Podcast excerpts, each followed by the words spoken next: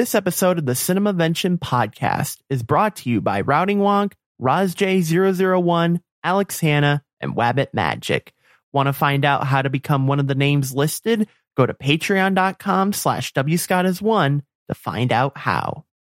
Hi, I'm W. Scott as one, and I have not seen the movie Jurassic Park. Uh oh, we found another movie Willie hasn't seen. This calls for an intervention. A Cinemavention. Best of popcorn.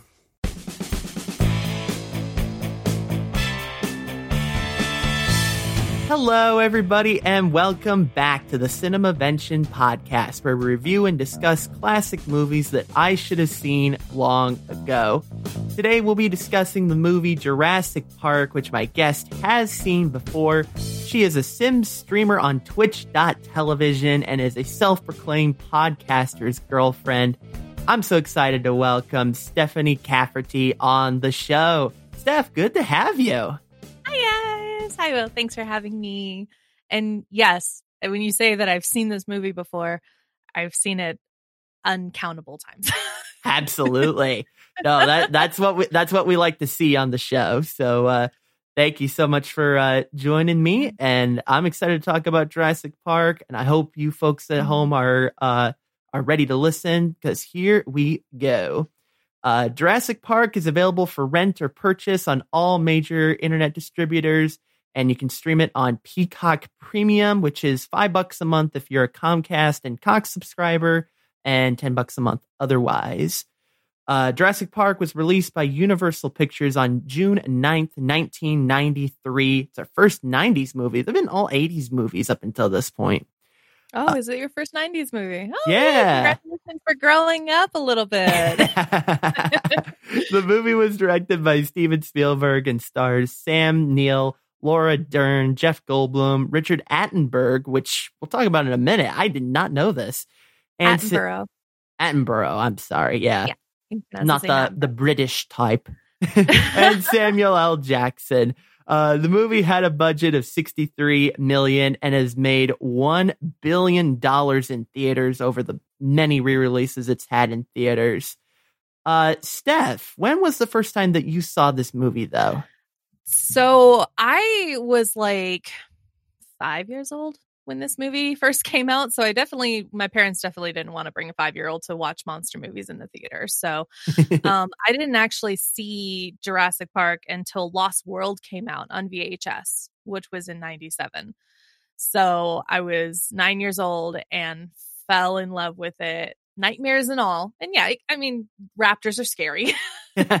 yeah, yeah. Uh, and big giant dinosaurs popping their heads into your car is scary. yeah, yeah so yeah and no ever since like the first time i watched it i just fell in love with it and gobbled all the movies up as much as i could and just never stopped watching them i think my mom actually took the vhs tape away from me because i was wearing it out that's how often i was watching it. And i am dating myself. Yeah. Well did you like have vhs's growing up? Like i actually did. no uh our family when we uh when when we when i was growing up we had vhs tapes. Um of course, I grew up in a very uh, Christian home, so it was a lot of Veggie Tales uh, VHS tapes back in the day. yeah, my my mom was weird. She would let us watch like Lethal Weapon movies growing up, but she would always pause before like the nudie scenes and like and and kick us out during like the the big bad fighting scene. So like, I don't my my growing up, my film education was very weird. Those are the best we, parts, though. Yeah, they, they, are. But as like a ten year old, you don't want your mom want, letting you watch a sex scene. Like, come on. Well, yeah, yeah. It's a little awkward. yeah, I guess I could see that. yeah. But no, yeah, no. Between Jurassic Park and Lost World and Jurassic Park three, a little, little less so. Um, that was pretty much my childhood, and it like segued into my love for all monster movies. Mm, so yeah, okay. I, just love them. no, that that's fantastic. Uh, before we uh, before we talk about uh, the uh, the movie here, I just wanted to go over um, a little bit of the behind the scenes uh, production of this because there's a lot of um, there's a lot of great uh, details that Steven Spielberg um, has done with this movie to make it sound and uh, look really good. And oh yeah, oh it's being blurred by the Skype filter. but uh, but you've got uh, what is that? Is that the original Jurassic Park book? This is the OG first edition from 1990 that Michael Crichton wrote. Oh, that's awesome! Look at that. So, and I actually, so this was Kent's, and I didn't actually read it until recently. And I have to say, this changed my perspective on Michael Crichton.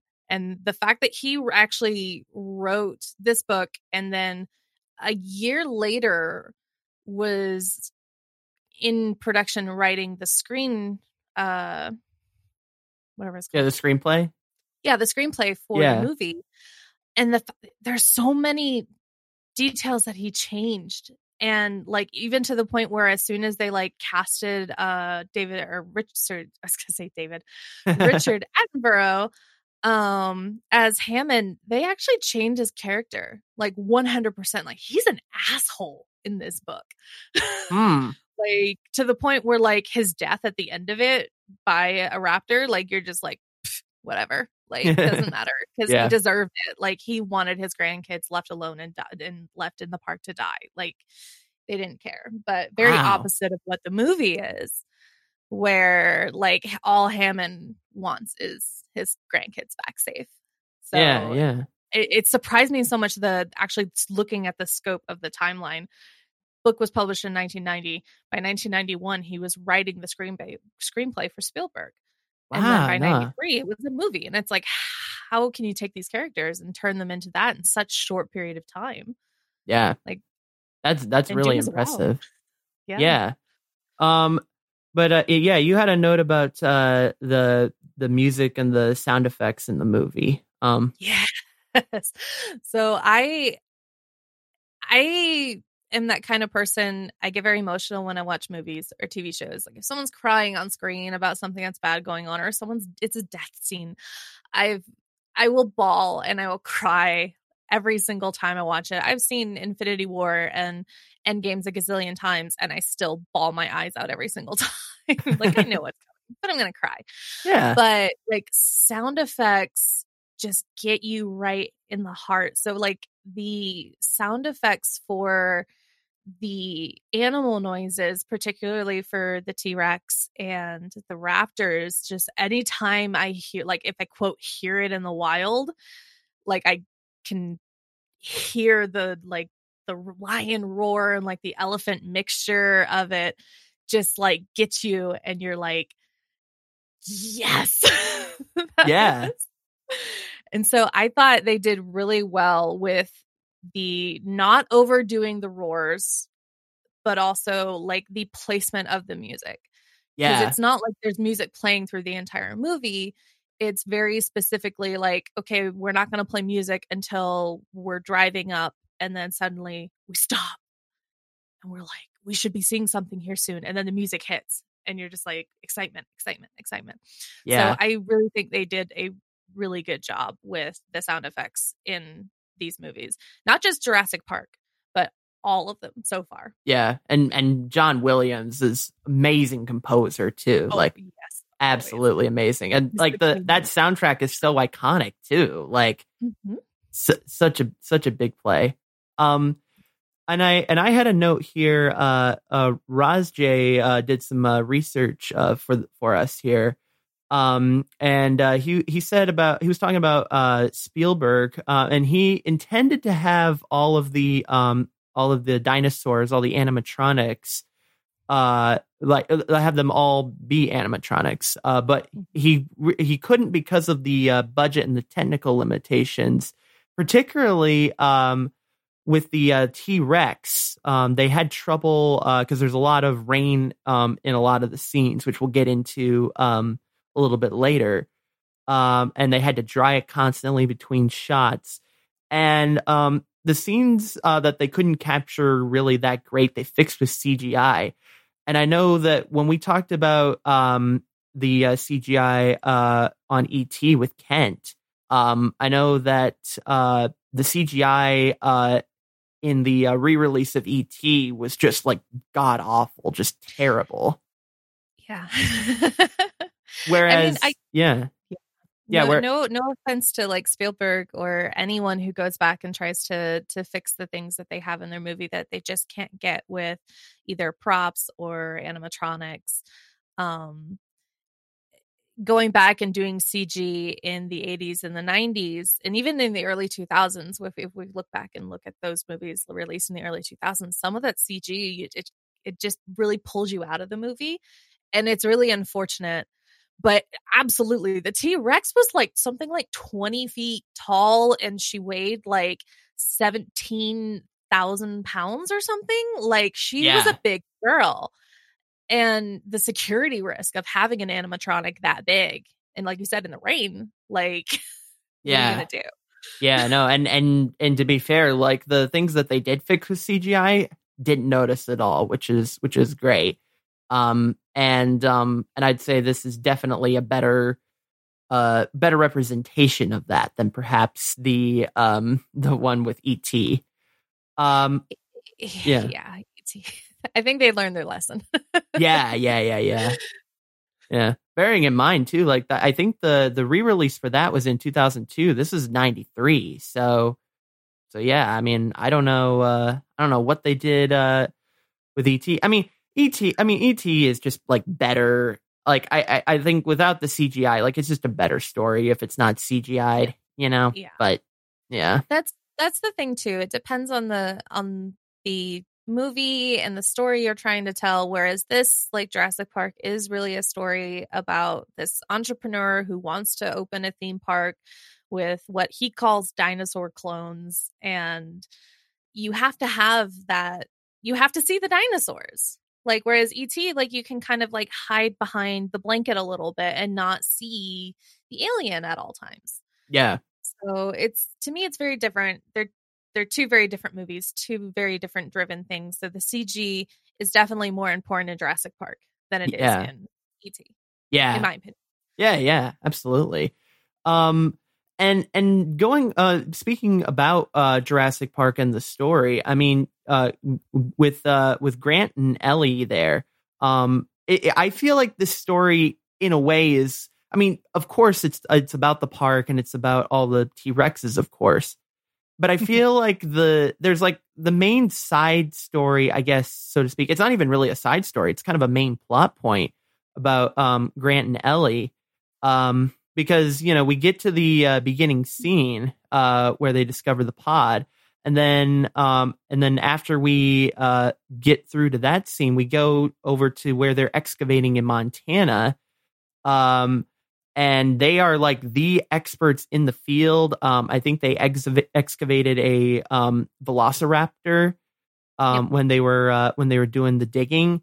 They Uh, were when- digging up a raptor and yeah, they uh got it nicely interrupted by a helicopter. Can you imagine like just, just digging spending months because in reality like when you're digging up fossils it takes months of work to try to like chip away that rock that doesn't include calcium and then to have just this jackass with a helicopter come in and just cover all your work like Yeah, yeah, no, and uh, and and and you can tell that like they are not interested at all, and they're kind of just like, "What the hell are you doing here?" you know, uh, like be- who are you? Who the heck are you? Who do you think you are? And then when they realize oh my name's john hammond and then they're like oh shit. Yeah, and uh, and he basically uh, he basically wants their um their seal of approval on this um uh, on this park, and he's like, "I can fund your dig for the next three years if you come along and." uh. And it's like it's hard to say no to that, right? Like, Mm. yeah, any anyone in their right mind especially in the field of like archaeology or anthropology um paleontology all the ologies i mean you're never you're never gonna turn down funding and say oh no we can do this on our own like no that's not a thing no one's gonna ever turn down funding especially from someone who is john hammond who's probably one of the most wealthiest people in this universe yeah, that jurassic park is so yeah, hmm yeah. No, and and uh, and and I wanted to talk about because I in my doing my research for this, I noticed that there was th- there seems to be a lot of uh, conflicting opinions about um, Grant and Ellie's relationship here. Um, Yeah. Because uh because there because the whole point in the movie like this there's this kind of like side story where um where uh Grant is like taking care of the um of uh, John Hammond's grandkids who are who are also part of on that tour. Um and it almost seemed to me like um that Ellie want uh, like it seemed to me first of all that Ellie and Grant were were an item basically right? Like they were they're in the movie yeah because like even that first scene we were talking about when they were digging up the raptor and then they were like they get called over by someone to go do something and they sorry they uh kind of pan into this scene and it's literally their arms around each other and grant is grabbing ellie's ass. I mean, it's it's a, it's like a split second thing, but it happened, and it and it establishes that to me at least, even at like nine years old, like oh, they're together, like that's what it is, because that's how like my mom and dad like would hold each other every once in a while and put their arms around each other. My dad would be cheeky and kind of smack my mom's butt, like Mhm. as a nine year old, that's normal that couples do. So right yeah to me it was kind of obvious and even going through the movie like having uh grant kind of get jealous if uh when ian malcolm dr ian malcolm's character you know, jeff goldblum yeah um, would get kind of flirty with ellie and like start like fiddling with her hair and like do little little intimate things that it's like yo dog like back off my territory. Yeah although there were certain there were some points though where um where malcolm was doing that right? And but yet grant didn't seem to notice at all. Yeah. Yeah, I think Grant's just a lot of a lot of oblivious and a lot of like just Eh, yeah. Yeah. You can yeah, you can go on a whole thing. But yeah, in in the book, like yeah, Dr. Sattler wasn't dating Grant. Like yeah she had her own separate life and relationship. And so yeah, like the trauma of it did bring them together towards the end of the book, but they were never more than just like professional friends or assistants, you know, like yeah none of that. So Yeah, no, and yeah, and when I and, and when I was doing the research, I saw like a Reddit thread because because yeah, when I was watching the movie, I thought it was pretty obvious that they were together. Apparently, not so because there's a there there is apparently a debate uh, between you know if they are together or not, which I would say that they are. But yeah, like you said in the book, um, it's completely different, and and I think I think you it it helps with the story. I think in this instance for the movie just because um you know Grant is gets to be like for lack of a better term a father figure to these kids while they're going through the movie and it's essential to the plot I feel it you know it it definitely changed. So like if you remember like it, it was within the first 5 minutes of the movie where the the chubby kid was talking about like the raptor it's a turkey that's not scary like what are you talking about and Yeah. then grant like, basically talks about like well here's what these raptors would actually do to you in real life they're going to cut you here and they're going to cut you down here which by the way he they don't show it on camera but like basically cut the kid's groin and then he's like, oh, then I'm gonna like cut across your entrails and then they'll eat you alive. And then the like next conversation of Ellie being like, dang, if you wanted to like scare the kid, you could have pulled a gun on him. And then Grant's just like, I freaking hate kids. Like, yeah what is gonna happen? And and then yeah, just seeing the progression of him turning into that father figure, that protector. Like he got the kids through this park, through this terrible time in their lives. And to the the very last scene of them in the helicopter together, just laying on it. And Grant's totally cool with it and loves having those kids with him. Yeah Like, I think it's amazing character Yeah. development. Yeah, no, I that that that was that was a very good uh point in the story. I I I liked that um a lot. Speaking of what we liked, uh uh let's go over a few things I that we liked and didn't like about this. uh that that movie they showed in the theater we, we were commenting on the watch party like because i have a watch party for each of these movies and the, the movie that they showed in the theater was just so cheesy it was so bad okay.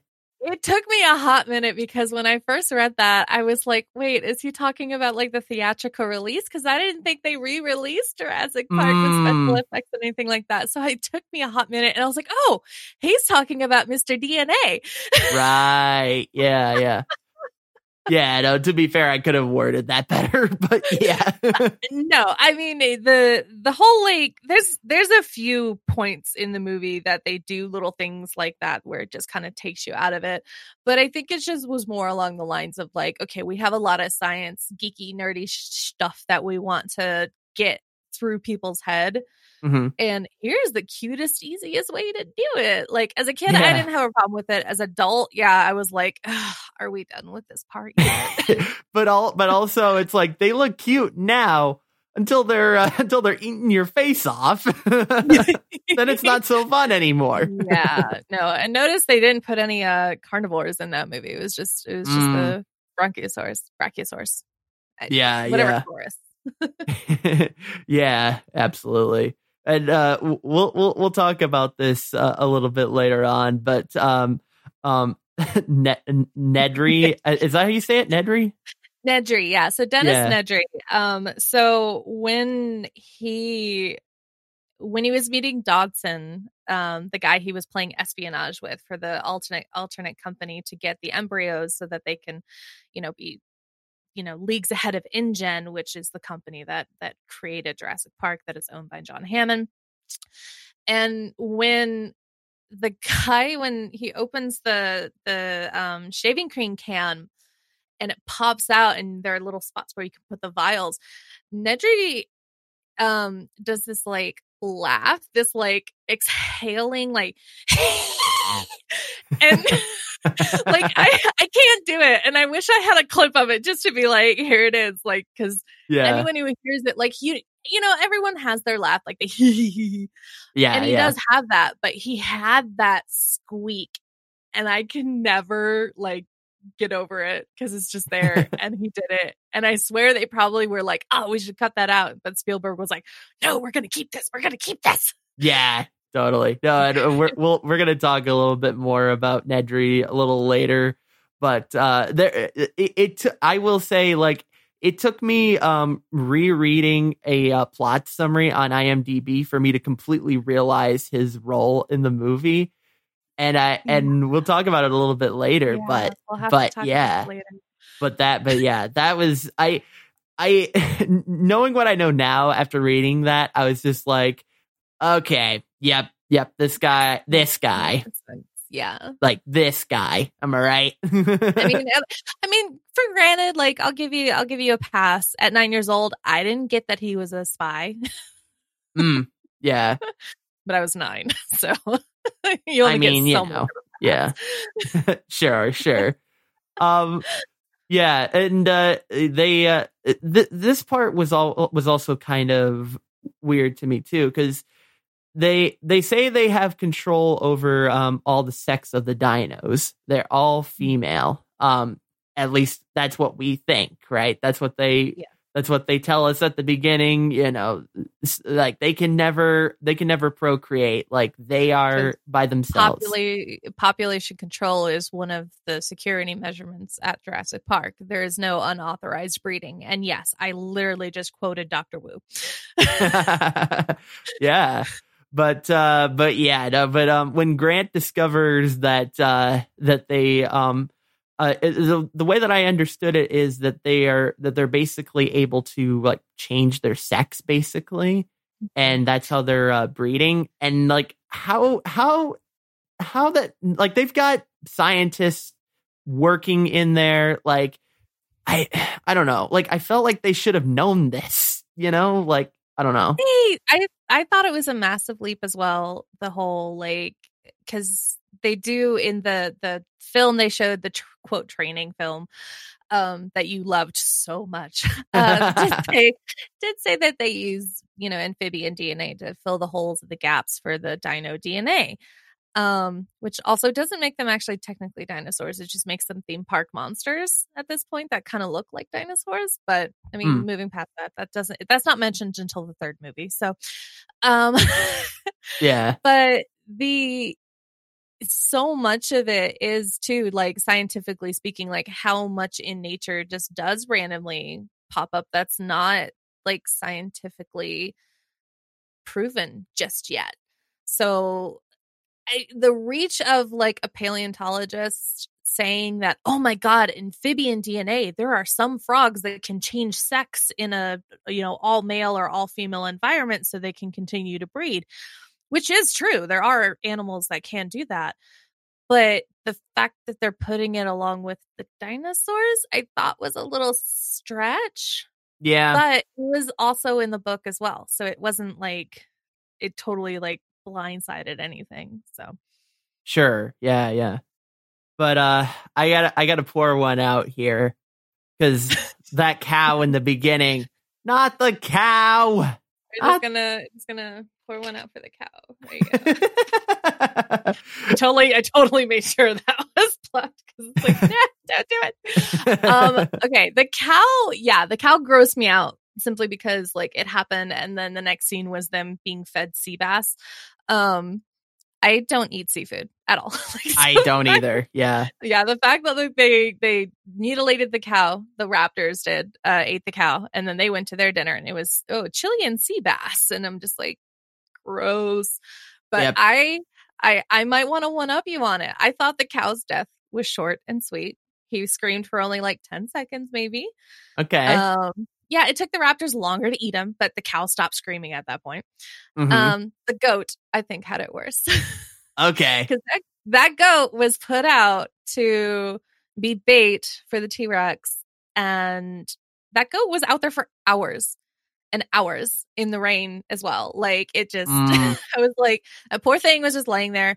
and then he was standing there and he's like oh my god it's raining but I'm chained to this spot so I can't go anywhere Yeah. so I the cow had it more gruesome the goat was yeah quick and painless when he finally did get eaten but he took so long to get there that it's like Mm. how do they treat their animals like I if they're not reptilian based they don't care yeah, exactly. That's exactly what I was gonna say. Yeah, like, yeah, the, the all they care about is the dinosaurs. Like, every, all the Mhm. other animals can just f off. Like, you much. know, pretty much.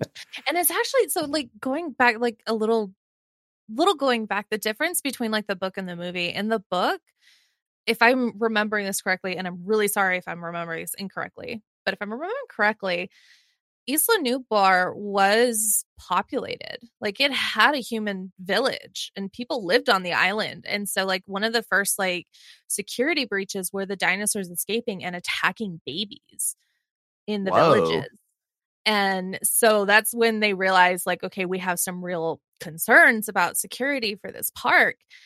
And that kind of led into bringing people in, experts to to figure out what's going on and to fix it. So just the fact that that that little difference too, like all the deaths in the Jurassic Park movie were people who were either uh, employed by the park or brought in you know for that security check because lawyers and insurance and investors sure, yeah, yeah.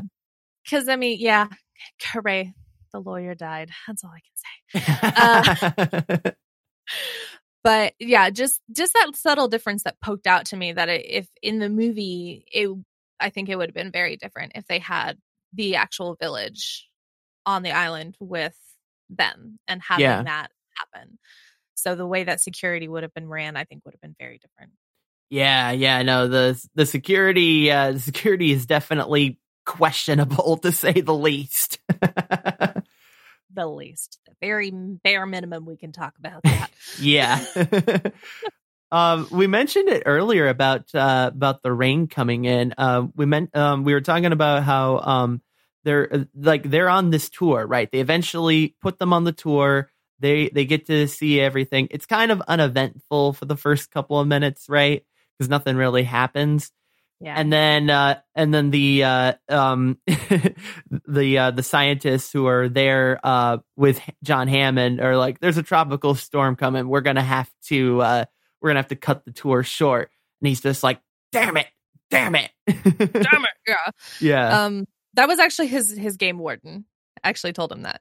Sorry. Um, yeah, Mm. I've seen it so many times that yeah, it was the it was the stereotypical um game warden from from Kenya who who was John's uh guy was on the phone with like oh yeah that the the storm isn't turning and it's not dissipating and actually today when I watched it again um I did hear in the background as the game warden was talking and John Hammond was still speaking, but you can still kind of hear the game warden.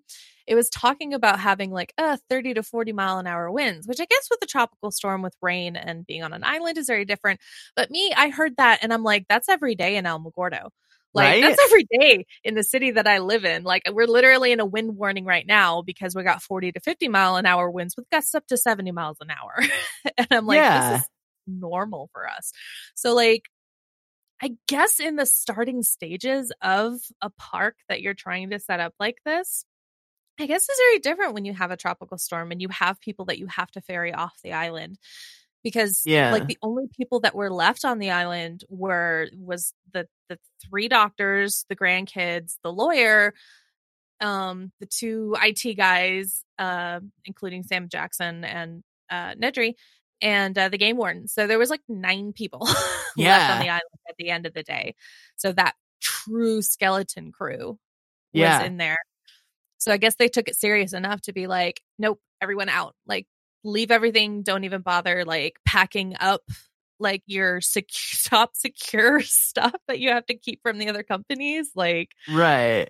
Well, Yeah, and and so and I and I feel like the like they they said that it was a tropical storm, and yet to me it just seemed like a regular like like a regular. It just seemed like a regular storm that would be like out here in my backyard. You know what I'm saying? Like for me, like I I just thought that like the storm would be more of a plot point than it was. Um, but it seemed to me like it was just used to add more like intense moments to the to the movie, right? yeah, it made it more theatrical. And I think probably someone was kicking themselves in the foot later on when they did realize that they had to film the T Rex scenes in the rain. Yeah. Because scenes that should have only taken like really like what two weeks to do ended up taking them two to three months to do. yeah, yeah. The animatronic, like you said earlier, they kept having to pause and dry it off and turn the rain off, and suddenly you have like a two three month shoot where you've got kids that are you know under the ages of eighteen and sixteen and you have laws that they can't do overnight shoots so many times and like it, it total fiasco and i was shocked but the payoff Mm-hmm. some of the best scenes in the movie are in that like little five ten minute section of the t-rex breaking out like the first time you turn over and look and see the little t-rex with his little claw i can't do a t-rex arm there little, little claw just like holding on to the the wire fence realizing that the electricity's out and it's like from grant's and the rest of their point of view they think the power just went out Yeah. didn't realize that it was actual sabotage. Because I mean, it makes sense. They're in a tropical storm that the power Right. goes out. But yeah, no, I well worth it. But pro- from a production standpoint and from a plot standpoint, yeah, the only thing it really helped was just kind of push the plot along, make it more threatening and menacing, and just make production more hellish. yeah. working on that. yeah. I wonder I wonder if there was some people in the crew that were just like, really had to add this to the movie? Really? Mm-hmm. Well, I mean, if you're working with someone like Steven Spielberg, you kind of have to assume that it's going to happen. yeah, that's true. No, they're saying it silently. They're not saying it out loud. Oh yeah, no, they don't say it. They don't say it to anyone's face, and they won't even dare like whisper it on set because Spielberg hears all. He is God on set. Like, yeah. Yeah. Speaking of that uh Mhm. that security risk with the whole um override button. Um it's like you have an override button that just turns off everything. Like just one button turns off everything.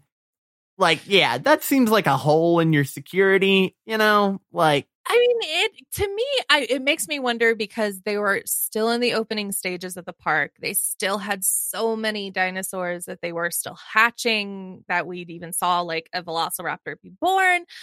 So it makes me wonder, like, how close were they to actually finishing the the facility to open for the public? Because even like they mentioned like Nedry's desk was such a mess, but if you really pay attention and look, there's cables and wires just hanging from the ceiling down to like computers. And it's like, that's not how a working office should be set up. So it makes me wonder like, was that a temporary thing that they just installed for no reason? Because you shouldn't Yeah. have an override button that shuts everything down. yeah, right? No, and um, and and yeah, we were talking about Nedry before, and like, yeah, the like, the sha- the shaving cream bottle was was interesting. Like, I because because I saw the the shaving cream bottle, it was kind of on uh, it, it- like towards the end of the movie. Nedry like is trying to like fix stuff, you know, um, Mhm. and um, and he drops the shaving cream, which I've been told, by the way, uh, that that is significant for future movies. No spoilers for future movies, but that's what I've heard. But um but while I was doing research, um I wondered uh I wondered um you know like I knew there was some significance for, of it, but like I couldn't figure out why they kept cutting back to the shaving cream bottle. And then um and then yeah, like we mentioned earlier, it took me a while to realize I had to read the uh, plot summary on IMDb uh, to realize that Nedry um, was actually a spy working for the rival company. I did not know this. Um, and so, like, the reason why this he disabled the security system is so that he can get those um, DNA extracts and you know basically send them over. well, they were actually they were actually the embryos. So it was yeah, the embryos. Yeah, embryos that they would uh, put, end up putting into emu eggs. Sorry, I'm yeah. no, yeah, yeah, yeah. when Um, you've seen the movie so many times, I have. You're just like, no, no, you're wrong. Like it was actually this. no yeah yeah yeah but uh but it, but but it, like it makes so much more sense to me now as to why like because because yeah I, I thought it was a good movie in the sense of like all this Mhm. action happening right Yeah. but i didn't realize that the action was because this guy was such an evil guy and wanting to do anything um anything possible to you know to steal from john hammond. Mm-hmm. so yeah. And and it really did come down to yeah the entirety of it it does make me wonder if if it was a different day if nedry just chose a different day to do this and it wasn't the day that this storm was coming in and it wasn't the day that they had the experts at the park and and hammond's grandchildren and the lawyer. Um like if he had chosen to do it three days after their visit, like how would things have panned out? Like, yeah just possibilities of, but what if? right But of course they do they do at the time. He's like, no, the perfect time. I need to do it now. Like, let's have this done. Um and yeah, it it's interesting to see because like in in Jurassic Park, they seem to only really have two people running everything computer wise. So they have two IT guys, um, Ray and Dennis, uh, who are played by Samuel Jackson, and I can't remember the other guy's name. Uh, yeah. Let me let me see if I can find the IMDb for it. I feel, feel actually kind of bad about. What's your name, dude? Yeah, yeah. Uh, yeah. Wayne Knight is play uh, plays uh Nedry. Yeah, Um, so when you have those two and you only have that skeleton crew running the entire uh, everything of the park, including the security, like you're just asking for that security question, especially since Hammond is constantly reminding Nedry, like, hey, I don't blame people for their mistakes, but I do expect them to pay for them. And it's like just that opening of, well, you know, Hammond's not going to bail me out. So I'm just going to go and to the next best guy and they're going to bail me out of whatever money troubles I'm having. And so, yeah, hence why Jurassic Park fell. yeah. but uh but but when I discovered that um that Nedry was actually the the evil guy that needed to be stopped, like it Mhm. it, it made me appreciate uh so much more. Uh, uh, this sounds really messed up the way I say it, but it made me appreciate the way Nedry dies in the movie because like it's it's more about delivering that sweet justice uh to everything that's going on, right? Mhm. Because like yeah, yeah, because when what he- yeah, Go ahead, sorry. no, no, I was just gonna say because, like, yeah, you you were you were kind of bringing it up as like, uh, what makes you think playing fetch with a Dilophosaurus is gonna make it go away? It's not a dog. like, I mean, like he's an IT guy. He has no like real interaction with real life breathing things. I guess I don't. I don't. Yeah. I don't know. as, Like, as just someone who is character- as someone who is in technology technology all the time and is dealt with IT people, yes. so if you were to come across a Dilophosaurus in in the wild, you would want to play fetch with it too. Like oh, that's one what hundred percent, right? Yeah, Oh, I love it. But yeah, no, I I adored like his death was probably like just that yes. yeah, but it also makes me think like in future movies like so spoiler alert, I'm sorry I do have to point this out and mention it. Uh Mhm. in Jurassic World, they actually do go back to Isla Nublar and they take over a portion of the island again and turn that into Jurassic World. And throughout the pace of the movie, they do discover the remnants of the old buildings from Jurassic Park. So somewhere on that island is a Jeep with Nedry's bones in it. with with the body of a Dilophosaurus. Because I'm sure that I'm sure that effort didn't figure out how to open the door. They ain't as smart as raptors. Like yeah, so uh-huh. somewhere on that island, unless they found it and cleared it out because they never did bring it up. Because I guess it's a little it is morbid. Like you don't want to come across any of like Yeah. the bones of all of that. Um, but yeah, Yeah. just thinking about it. yeah. So so that death was sweet justice, but you know what death wasn't for me? Gennaro. Like Gennaro getting eaten while he's hunkered down in the bathroom. It's so hilarious, but I feel so bad for him, you know? I don't feel bad for him because he freaked out and left the kids. Like that was my biggest thing. Like he Mm. saw the dinosaur, he saw the T-Rex get out. He was like, "Oh, screw this," and ran and hid. Mm-hmm. Mm-hmm. And it's like, n- nah, bro. Like, nope. and so the way he died when just when uh Ian Malcolm was running and the T-Rex's head knocked the building down perfectly and everything fell down, including the two other toilets on either side. yeah, except Just for the one toilet that he was on. Yeah. except for the one person that Gennaro was on, and it was just like, yes, and then it, I, yeah, it just something mean- about Gennaro's death was just like, I mean, here's the thing. At, at least he had his pants on. Yes. that. He wasn't actually dropping one at the pool. He was legitimately just hiding and being a scaredy cat, and Yeah. he died for Uh-huh. it. right. Yeah. So yeah, and and it, I thought it was the perfect amount of comedy for like that death. That it was like him just sitting there going, sorry. Absolutely. I'm not a very good actor. Like I can't I can't make the uh the sound effects and all that. Yeah, yeah. Speaking of acting, um, Samuel L. Jackson's role. Mm. Here's the thing. I ne- I never want to be that guy that's just like, oh, Samuel L. Jackson shouldn't have gotten this role. Meh. Like, like I don't want to be that guy, right? Mhm. But given all the other movies that I've seen with Samuel L. Jackson, like it, this was a weird, this was a weird movie to see Samuel L. Jackson in to me, right?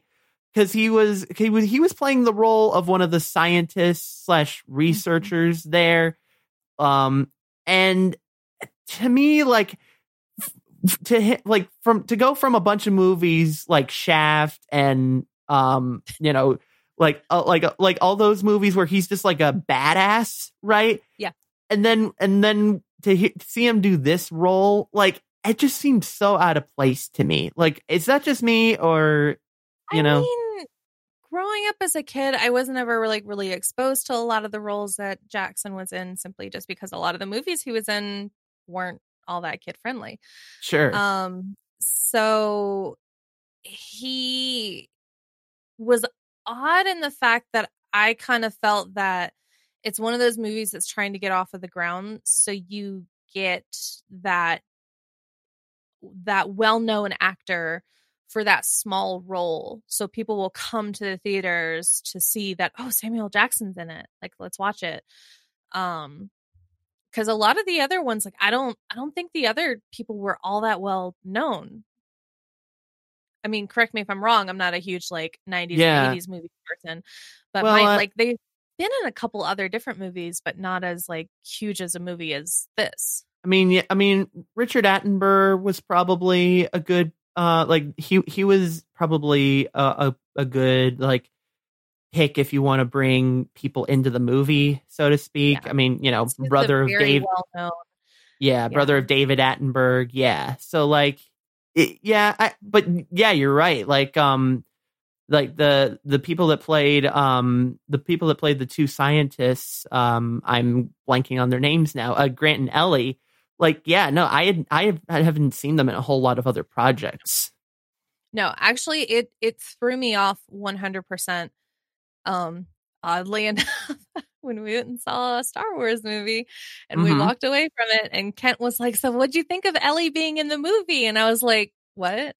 Like I didn't I didn't realize it was the same actress. Like I did not. And I'm like, yeah no, it wasn't. That wasn't Admiral Holdo was not Ellie from Jurassic Park. Like what are you talking about? i um i had a i had a like a somewhat uh different experience but in the same realm um we were talking about shaft just a moment ago we um Yeah. we went and saw that movie um uh, two years ago now at turtle days and um that uh when i there's a particular shot and and where uh where one of the characters uh the the the drug addict in that movie if you remember him i I, he looked familiar to me, and I couldn't exactly place the role on it until I checked his IMDb and I realized, oh, I he was on that kid show that I loved, and to see him on the like the big screen, like I did not expect it at all, and I was just like, no, really, uh, but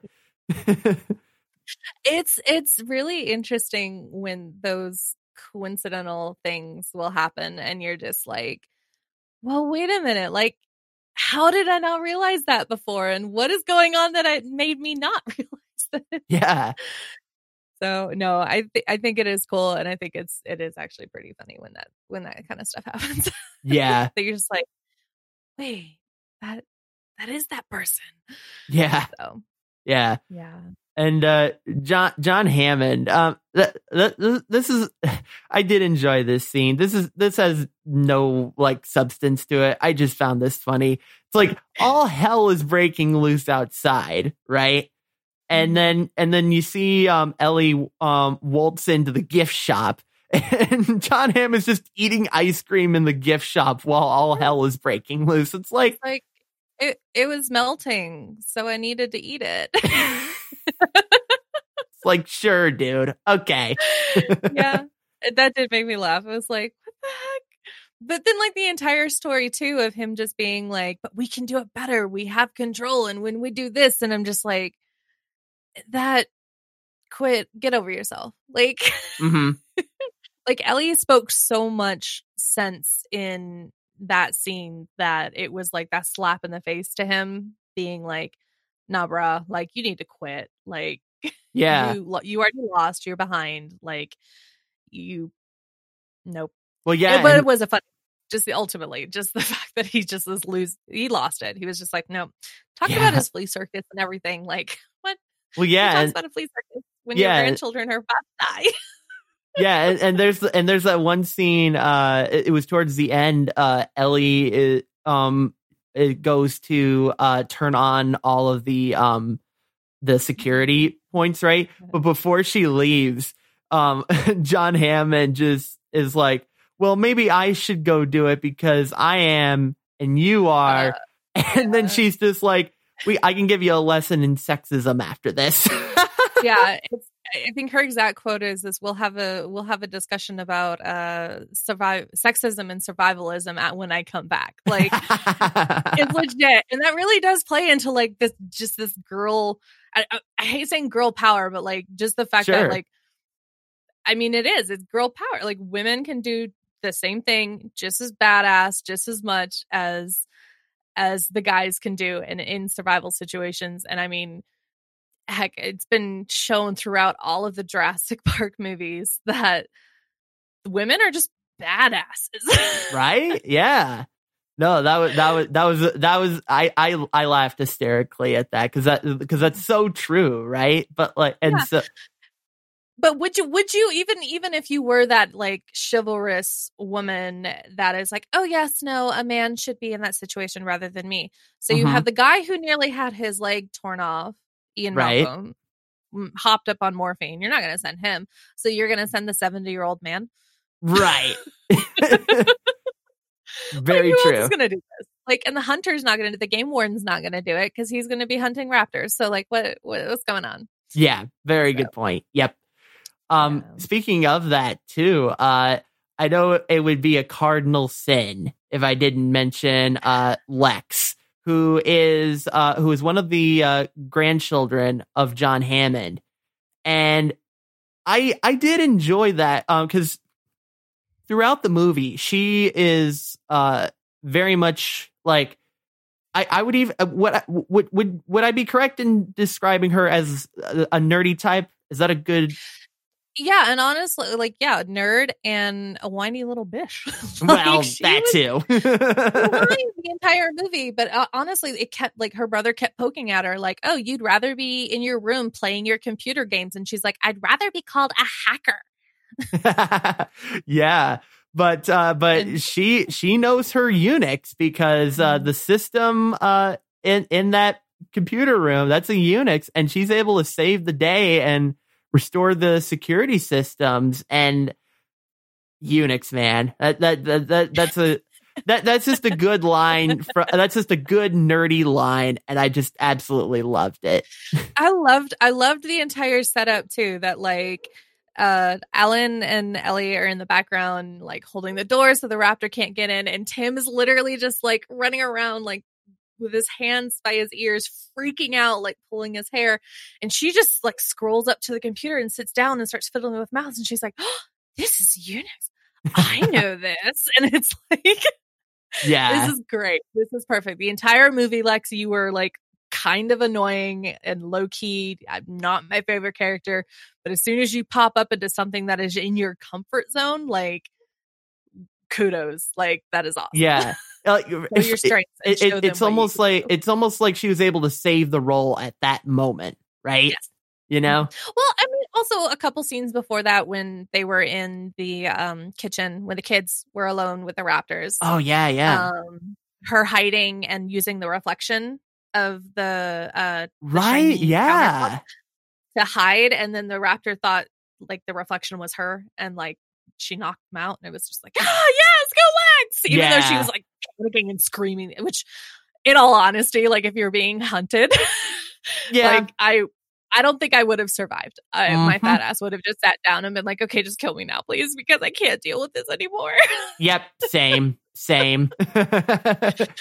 i would have died a long time ago in the jurassic park world yeah, no, that that that was that was fantastic too. What, what's mm-hmm. weird about that scene in particular too is I for some reason I remember seeing that scene at another point. I I can't remember if it was like on the TV, like in a hotel or something, or like I saw the scene like on YouTube or something. But for some Yeah. reason, I had seen that scene in particular before I had actually seen the whole entire movie. And I don't even remember why. But that scene, it's like I remember vividly as day, whereas the rest of the movie was just completely new to me. I wonder if you would have seen it in like a progression of CGI documentary thing because I do Hmm. know that seeing the full bodies of the raptors in different lighting in difficult settings with the reflections and interacting with characters so I wonder if it's I wonder if it's that because yeah they had they had puppet feet for the close-ups of the feet but obviously when they're when they're jumping around, you're not going to have an animatronic raptor jumping on a countertop. So obviously, like most of that scene was CG. So maybe Mhm. that's where you saw it because I've seen that I've seen that scene a lot in different places, but I know exactly where it's from. You know, Right. favorite right. movie in the world. Yeah. Yeah, no, it, for for some reason in my mind, it's like it's it's I I remember it was on some sort of like TV or some sort of like YouTube video, but I can't put my finger on it. But Did you did you accidentally watch Jurassic Park and not realize you watched Jurassic Park? maybe, maybe no, but I definitely remember it was that one particular scene. But I I, I don't I don't know. But but Yeah. that but that scene was like once I saw that scene again, uh, it was just like. I, I loved that scene um, before I even saw the movie, and to see it with the full context of the movie was just even better, right? It was yeah, it was very different. Yeah, I, I like it all. Like, there's a lot of like awesome moments in Jurassic Park. Um, like the last scene that you see the T Rex and he's in the lobby and the the he's roaring and the banner falls down and it's like dinosaurs will rule the earth and it's just Yeah. like that is just an iconic moment. And of Mhm. course, there's a lot of memeable memeable things for the movie. Like Yeah, lots of lots of gifts that you can make out of that for sure. like i think the i think the funniest one that i've seen so far so you know when um alan they they run across the sick triceratops uh, yeah, triceratops Oh yeah, hmm and alan puts like his head on the belly and like you're breathing and he goes in and yeah, yeah. hmm So someone took alan doing that but then put him on the injured image of jeff goldblum breathing in and out he was like listening to Jeff Goldblum breathe and he's moving with it. And it's just like, I, every time I see it, I laugh oh, so that's hard funny. That's because great. it's, it is just one of those moments like bow down to the king of Jeff Goldblum. yeah. Speaking of Jeff Goldblum, I I wanted to make an entire segment dedicated to Jeff Goldblum because As we- it should be. yeah, because we've got we've gone through this entire episode and there hasn't been a whole lot of Jeff Goldblum mentions, but it's fair to say that this movie kind of like made Jeff Goldblum Jeff Gold like it, it made him like a a star that everyone knew. Like like this movie is his movie, right? I agree. And by the way, sorry, I have to pause. Roz found the, the GIF that I was talking about and put it Oh, in, the In the chat. Discord. oh yeah, I'm seeing that now. Oh, oh, that's amazing. oh. It's it's in the Discord if you want to see it. GameNightDiscord.com. In fact, I'm pinning this uh and on the on the Discord channel so you guys Oh can see it. God.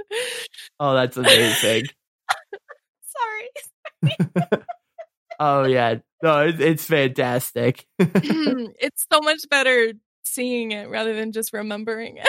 hmm hmm hmm But yeah, no, Jeff Goldblum. Yeah, I it- did Independence Day come out before this movie? I thought Independence Day came out after. I don't know. Um, that's the only other Jeff Goldblum movie that I've seen. And yeah, no, Independence 96. Day. Yeah, ninety six. Yep. okay, so yeah, I did. So Jurassic Park came out first, and then Independence Day. But like, those are the only two movies that I've seen Jeff Goldblum in. Mhm. I mean, besides Jurassic Park Fallen Kingdom or Jurassic World Fallen Kingdom. yeah. Um, but he was still playing that same character of Dr. Ian Malcolm. So it's uh it's, I have to close Discord. I can't look at that. yeah, absolutely.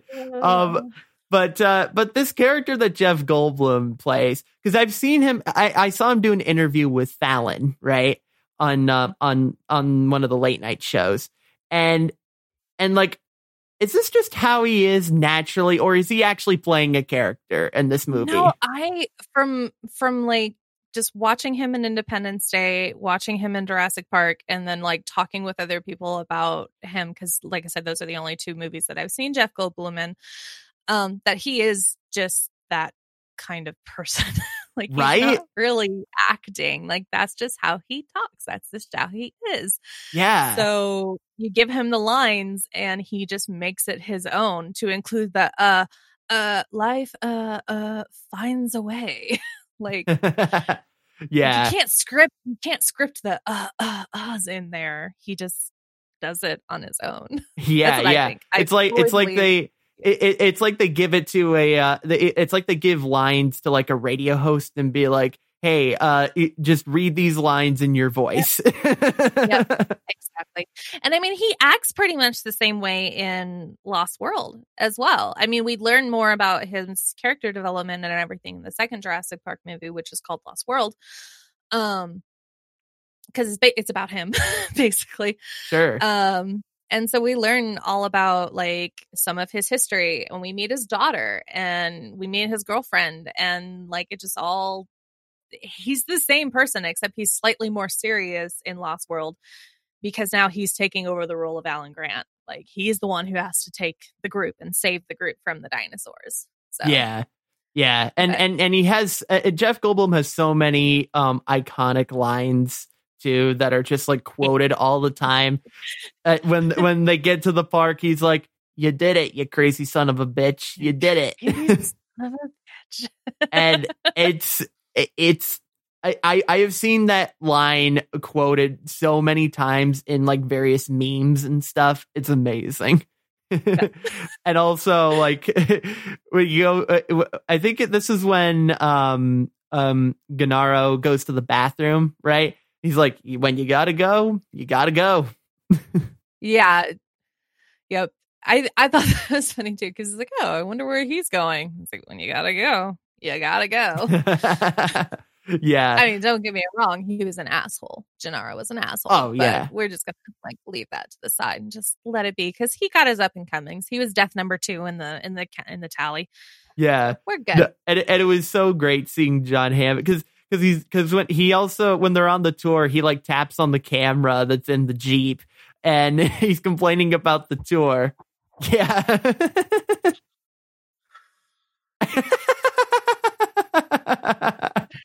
At some point in time, there will be dinosaurs on this tour, right? Sorry. For, tho- for those of you that are on the audio uh, podcast, uh, Steph definitely just um, waltzed up in front of the camera and just did an imitation of that. I can't help it. And yeah, Tim Beck in, in Discord chat, your scientists were so preoccupied with whether or not they could, they didn't stop to think if they should. yeah. and then Yeah. and, and then John Hammond is just like, I hate that man. he is. And and there's also another like really cool like the the relationship that John Hammond and and Ian Malcolm have is just so freaking hilarious. Yeah. because John doesn't like him because he is kind of that trendy, you know, chaos theory scientist that a lot of your things that like, okay, are you really basing this on scientific, you know, facts and things like that? Um but uh there was one when they were in the bunker and John was trying to like hype himself up being like, you know, it's okay that the power is not back on because like Disneyland when they opened none of the rides worked. Like it's totally fine. And then Jeff Goldblum is like, Yeah, John, but if the Pirates of the Caribbean break down, the pirates don't eat the tourists. so good. and it's like this just his witty wittiness of it just it makes it so much better. And it is the fact that it is Jeff Goldblum. It is. So Yeah. I'm sorry. I have to readjust my camera because I realized I tapped it. Absolutely. Uh, but yeah, Jeff Goldblum is amazing. This movie is amazing. Uh, before we before we wrap things up, uh, I I think I know what rating you're gonna give. Thumbs up or thumbs down for this movie. Oh, like both thumbs up. I love this movie Mhm, and will mhm. forever love it. And also, if you guys want to know, Dominion, so Fallen Jurassic World, Dominion, the final Jurassic movie, will be coming out next fall. oh yeah. Okay. So and, and they have said that that's the final movie. They they said it's the final movie unless they Star Wars it and someone buys up the rights and they redo it all over again. Um, but also, like, cool fact, they at one point they had spent like ten million dollars on sanitation things so that they could film during COVID. oh okay. So, like, they had budgeted this in there, and like, I saw that number and I was like, "Holy crap!" They are so dedicated to making this movie Mhm. that you spent ten million dollars on virus precautions. Yeah. I Yeah. thought it was really cool. I, I and you definitely get that feeling with, after you watch that first movie. You you definitely get that feeling of they're definitely wanting to make this a sequel. Like you don't just leave the park like destroyed the way it is and not have a sequel, Mm-hmm. right? Like Yeah. definitely. all of them. Yeah, all all five are great. Obviously, like some are better than others. You know, Jurassic Park being up there as the best. Sorry, I Mhm. don't know if you can hear my dogs. I do apologize. Yeah. Oh, that's okay. um, they just are jealous and want to join in and and because they they hate the Jurassic Park movies. They'll watch it with me, but they'll sit and cower in the corner and then they'll snuggle with me when the, when the dinosaurs are roaring and when th- when things get real. Like they become real, you know, ni- ninety pound lap dogs. Absolutely. but I love it. But yeah, absolutely, one hundred percent thumbs up from me. What do you? What did you? What did you honestly think about it? I I will give it a I will give it a thumbs up. I'll give it a thumbs up. I it, it was a fun movie and eh. so many good moments. Um we did get some uh feedback. If if you want to email us in, email at cinemavention.com. We got an email from Flavored Toothpaste uh and he says, "Hey Will, I made a thing. You can use it on the next show or not. I'm not your dad." and he uh, and he put a little audio thing about uh Princess Bride. So uh spoiler alert for Mm. Princess Bride. Uh but I'm gonna put that audio uh in at the end for your enjoyment after we wrap up the show. Um Princess Bride is another great movie too. yeah, yeah. Uh Steph, uh thank you so much for being on the show. It was so good to talk to you about this Thank you movie. for- Thank you for having me on literally my most favorite movie ever. Absolutely. Uh tell the people uh where they can find more of your work.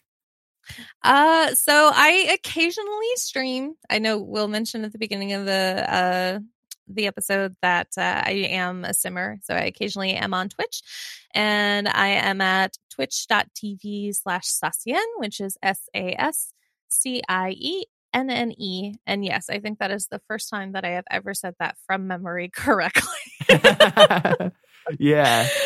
oh man um i'm on twitter as well the same at sascienne and uh but mostly you can find me in the ritual misery podcast world so if you follow kent or amos uh ritualmisery.com Yeah. i'll probably show up there too Yeah, fantastic. And uh and yeah, I just I'd appreciate it if you stop putting me in freezing cold pools. That, that'd be that'd be really nice. it's not my fault that you can't survive what one third of the other population survived the uh j- wa- wa- watch watch one of uh of Steph's sim streams and you'll see why I uh, why I said that. i i i have an issue with being a sim god Mhm. and they all have to die in pools all of them Absolutely. it's hard it, i find it hard to keep sims alive just because i want to kill them all i have a complex am i a psychopath we don't know yet but uh, if you want to find out, S A S C I E N N E. Uh, I'm doing a watch party for each of these movies that we review on the show. If you want to watch the movie with myself and fellow listeners, I stream it live over on my Twitch. Twitch.tv slash W Scott is one is the place to be.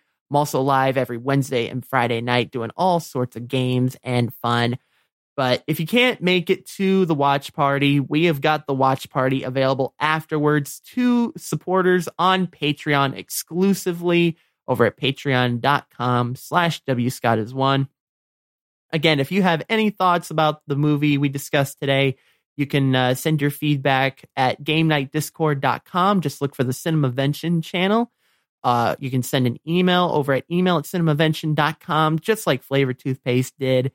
Uh, if you want to subscribe to this podcast, uh, we I encourage you to give it a five star review on any on the podcatcher of your choice, but mainly iTunes because iTunes reviews matter. Um, cinemavention.com is the place to go to find all the places that you can subscribe, as well as to see all the previous movies we have discussed on the show. Uh, music has been provided by Kevin MacLeod over at incompetech.com. We'll be back next week to discuss the movie Monty Python and the Holy Grail. Jackie Hearn is going to be my guest, and I can't wait for that movie. I hope you guys will be back for the next episode. Until then, we'll see you next time. Thanks, guys.